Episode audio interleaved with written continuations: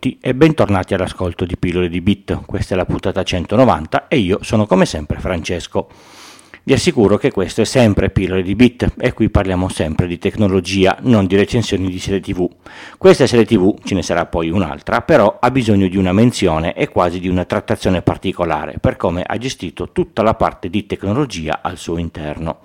Se avete mai visto film dove ogni tanto capita che compare l'hacker di turno o lo smanettone sul computer, vi sarete resi conto che tutte le volte si vedono cose assolutamente assurde o prive di senso, come se chi ha scritto e diretto il film non abbia mai visto un computer in vita sua.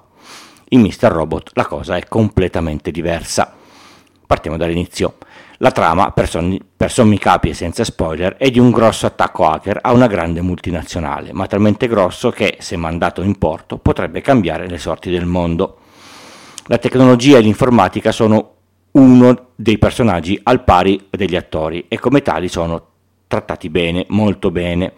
Alla fine di questa puntata, se siete amanti della tecnologia e se ascoltate questo podcast, credo che anche un, un pochino voi lo possiate essere, avrete voglia di guardarvi le quattro eh, stagioni di questa serie TV su Amazon Prime Video. Partiamo dai sistemi operativi. Tutte le riprese di schermi di PC e o di telefoni fanno riferimento a veri telefoni e veri PC non sono programmi farlocchi. Gli Android sono Android, gli iPhone sono iPhone, anche i computer. C'è Windows, c'è macOS, c'è Linux, soprattutto Linux, tanto Linux. E a seconda del contesto c'è una distribuzione adeguata. L'utente medio ha un desktop di Mint, un utente molto scafato ha Arch. Quando si deve sferrare un attacco si usa Kali Linux, è ovviamente fatto partire da una chiavetta USB e non col disco interno del computer. Kali Linux è una distribuzione progettata per fare essenzialmente attività di sicurezza e ha tutti gli strumenti necessari di penetration test, crack delle password e simili. È usata dai professionisti che testano la sicurezza dei sistemi per avere tutti i tool a portata di mano, installati e funzionanti in un unico sistema. Se vi interessa vi lascio il link nelle note della puntata. A un certo punto due persone, parlando dei desktop environment da usare su Linux, uno usa GNOME, l'altro KDE, tutte cose assolutamente reali. È sempre una serie TV, è fiction, ma quel che viene fatto è molto re- realistico, cosa che nei film, al- almeno a questi livelli, non succede mai. Nel corso della storia il protagonista si trova a crittografare archivi di dati e li masterizza su, su, su, dischi che poi etichetta come se fossero album audio. Quando si vede che li apre nel gestore dei file, il contenuto dei dischi rispecchia effettivamente la struttura di file e cartelle di un CD audio, facendo capire che il, il, il, il, disco non solo è crittografato, ma è anche mascherato in, in, modo che prima di capire che dentro ai CD audio ci sono dei dati n- nascosti, si deve prima capire che sono dei CD audio farlocchi. Quando il protagonista deve fare pulizia dei dati, fa tutto quello che farebbe una persona seria nella realtà. Il trapano per bucare da parte a parte il disco fisso e tutto quello che è memoria flash in un microonde fino a farlo saltare. A un certo punto devono fare un attacco all'interno di un sistema, tirano fuori una schedina e la chiamano con il suo vero nome, Raspberry Pi. Continuo perché le chicche sono davvero tante e sono davvero tutte fatte bene. Durante la storia compaiono dei vecchi calcolatori, bellissimi, non so se sono fedeli ri, ri, riproduzioni o macchine vere, ma sono perfetti anche nel funzionamento, tipo c'è un Commodore 64 e un Apple II. Spesso si vedono le persone lavorare sulla shell di Linux dando comandi. Se ci si sofferma un attimo, si, si dovrebbe mettere in, in pausa, ci si rende conto che sono tutti comandi reali, corretti e adeguati al contesto. Tutto questo non è per dire che la serie è godibile solo da nerd incalliti, amanti e conoscitori della shell di Linux, ma per dire che a dispetto di tutti gli altri film e serie tv dove si vedono cose fatte con i computer, le cose che si vedono in questa serie sono tutte realistiche e sono fatte bene. In tutti gli altri casi potete tranquillamente come tranquillamente prenderle come effetto di scena che non vale niente ai fini della storia. Un, un, po' come guidare l'automobile a Mario Kart, gran bel videogioco, ma che non ha nulla a che vedere con la realtà, oppure a Gran Turismo o a Assetto Corsa, dove la realtà trasuda dallo schermo. Spero di aver reso il, il, il paragone. A un certo punto si parla di una chiave di crittografia Ebbene, si inquadra un, un pezzo di una vera chiave RSA. In un altro film sicuramente avrebbero inquadrato un file con, un, con un'icona a, a forma di una, di una chiave dorata. Questo fa la differenza tra un lavoro fatto bene e uno che invece è una schifezza. Tutti i titoli degli episodi sono nomi di file con estensioni corrette. Nella, quattro, nella, quarta stagione sono gli errori HTTP 400 e sono titoli coerenti con il contenuto delle singole puntate. All'interno della serie viene usato spesso un attacco ben spiegato da uno degli hacker più famosi della storia, Kevin Mitnick, il social engineering. In un caso si, si, chiama una persona, studiando la sua famiglia, simulando il malore di un parente che si scopre stare male, per farla allontanare, in modo tale che possa essere sostituita con una persona più malleabile. In un altro caso, per attaccare il sistema di un carcere, sviluppano un malware che lasciano su una chiavetta USB che lasciano cadere a terra vicino al parcheggio delle guardie. Nelle ultime stagioni viene usato Signal come piattaforma di comunicazione sicura e si vede la sorella del, del protagonista, Darlene, che ci, che ci sviluppa su usando le api del servizio. A un certo punto, per evitare che i dati del telefono cadano nelle mani sbagliate, Darlene cancella il telefono facendo la classica procedura di, di reset dalla schermata di recovery di, di Android. È proprio quella. Spero di, aver, di, avervi messo un po' di curiosità. La serie è effettivamente molto bella, ha preso un sacco di, di, di premi per serie eh, TV. Slater e Rami Malek sono davvero bravi, ma tutto il contorno è di gran livello.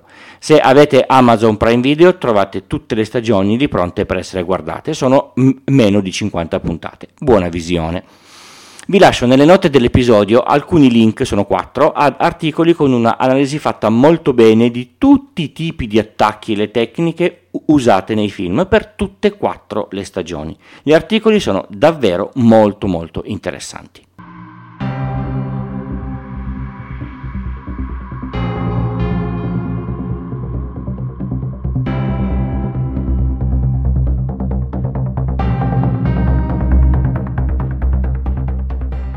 Pillole di Bit lo potete ascoltare una volta a settimana, esce normalmente lunedì mattina alle 4, ma poi potete continuare a partecipare tutti i giorni sui vari canali, Twitter, il forum, Telegram, la mail.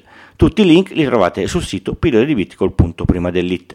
Ah, potete dire ad Amazon Echo di ri- riprodurre il, il podcast. Il podcast non ha pubblicità di alcun tipo, è sostenuto solo dalle donazioni degli ascoltatori. Se lo ritenete meritevole di una donazione in euro, sul sito ci sono tutte le modalità. Qualunque cosa scegliate, io ve ne sarò sinceramente e immensamente grato. Grazie. Per chi dona 5 euro o più arrivano gli adesivi. Ricordate che mi dovete mandare l'indirizzo. Se il podcast vi piace, ditelo ad amici, colleghi e parenti. Diffondete l'ascolto dei podcast, è sempre una buona cosa. Con Pillole di Bit faccio altri due podcast, Pillole di videogiochi e Pillole di Geek, quest'ultimo con Giuliano. Fossi in voi proverei ad ascoltarli, sono ovviamente tutti gratis. Se vi serve una consulenza tecnica informatica fatturata su iltucci.com slash consulenza trovate tutte le informazioni. Pillole di Bit esiste grazie all'hosting di Third Eye, al quale potreste pensare al posto del vostro attuale hosting, e grazie anche a, a Producer, il programma per macOS che uso per il montaggio audio, che mi permette di non impazzire a ogni puntata. La puntata 200 Ask Me Anything è sempre più vicina, aspetto le vostre domande.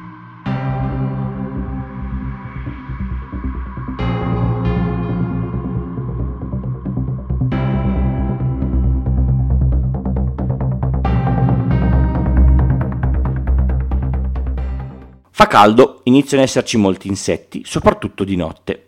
Grazie al consiglio dell'anno scorso di un ascoltatore, Andrea, ho comprato una lampada a batteria che ha due funzioni. La prima è un punto luce notturno, ma la seconda è quella più interessante. Si accende la classica luce viola e un filamento ad alta tensione, così da diventare una trappola per insetti.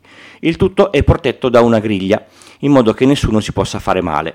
Ho due gatti e le loro zampe non ci entrano, non ci entrano neanche le, le, le, le dita di un bambino.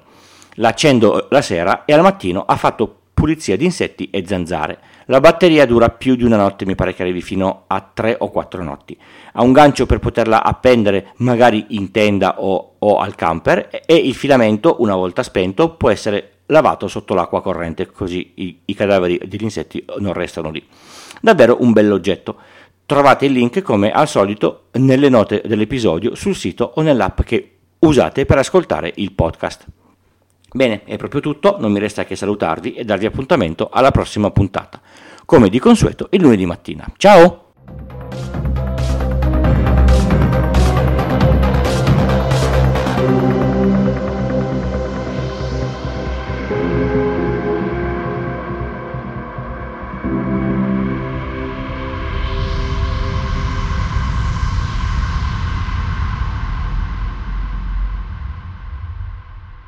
E invece non è vero. Non ho finito, ma questa parte la dovete ascoltare solo se avete già visto la serie, perché ho alcuni spoiler che potrebbero rovinarvi la visione. Quindi avete tempo di fermare la riproduzione e cancellare la puntata. Bene, se siete fin, arrivati fin qui l'avete vista tutta, vado tranquillo e non mi sento in colpa. Se invece non l'avete vista, fermatevi e cancellate la puntata, ok?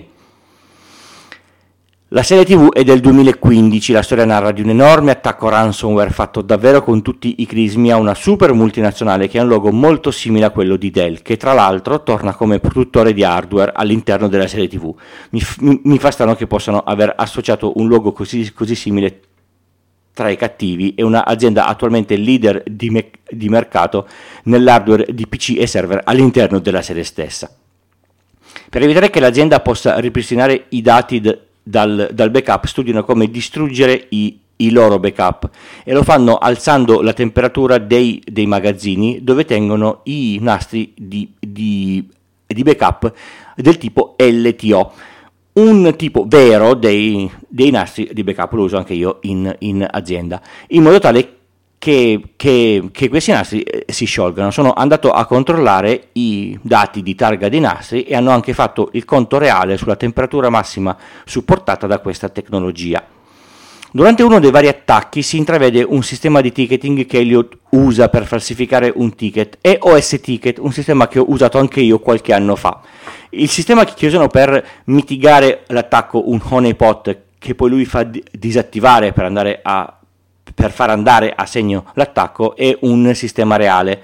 L'Honeypot, letteralmente barattolo di miele, è un sistema usato come esca per far cadere gli, gli attacchi lì all'interno, in modo tale che non vadano da altre parti, o almeno si spera. Verso il finale della della serie nella quarta stagione, nelle ultime puntate, l'Eliot che non fa l'hacker ma fa l'informatico di tutto rispetto, amministratore delegato della AllSafe, usa un iMac. Questo chiude il cerchio dei sistemi operativi dove a seconda dell'attività che viene fatta il personaggio usa il sistema operativo più azzeccato per quell'attività. A un certo punto Elliot e la sorella entrano dentro una sala server, qualche puntata prima estraggono un, una tastiera e un monitor e mia moglie mi ha chiesto ma che ci fa un portatile dentro a un armadio pieno di server? Erano tutti server Dell tra l'altro, giusto per dare alla, alla, alla faccenda del logo prima. Negli armadi eh, REC di solito c'è una cosa che si chiama switch KVM, Keyboard Video Mouse, che è collegato a tutti i server, permette eh, di collegarsi ai, ai vari desktop senza doversi spostare. Si seleziona il server che interessa e lui p- prende il controllo di tastiera mouse video di quel server al posto di, di attaccare e staccare cavi e poi si può passare da uno all'altro e così via. Io non lo uso da un po' da quando ho tutto virtuale e in sala server ci entro il meno possibile. A un certo punto il gruppo degli hacker deve inserire una cella GSM farlocca all'interno di un ufficio dell'FBI, un tipo di attacco verosimile. Le interfacce wifi della cella cadono e usano una dipendente dell'ufficio per tirarle su. La connessione alla cella viene fatta con una Kali Linux avviata da chiavetta USB dal PC dell'ufficio. I, I, comandi da shell per collegarsi in SSH all'interfaccia remota e avviare le due interfacce wifi che dettano alla persona che non sa niente di, di Linux sono perfettamente aderenti alla alla realtà. Non dico che questa serie TV sia un trattato di come si attaccano i sistemi informatici, ma finalmente è una serie TV che a livello di tecnologia e informatica è fatta bene.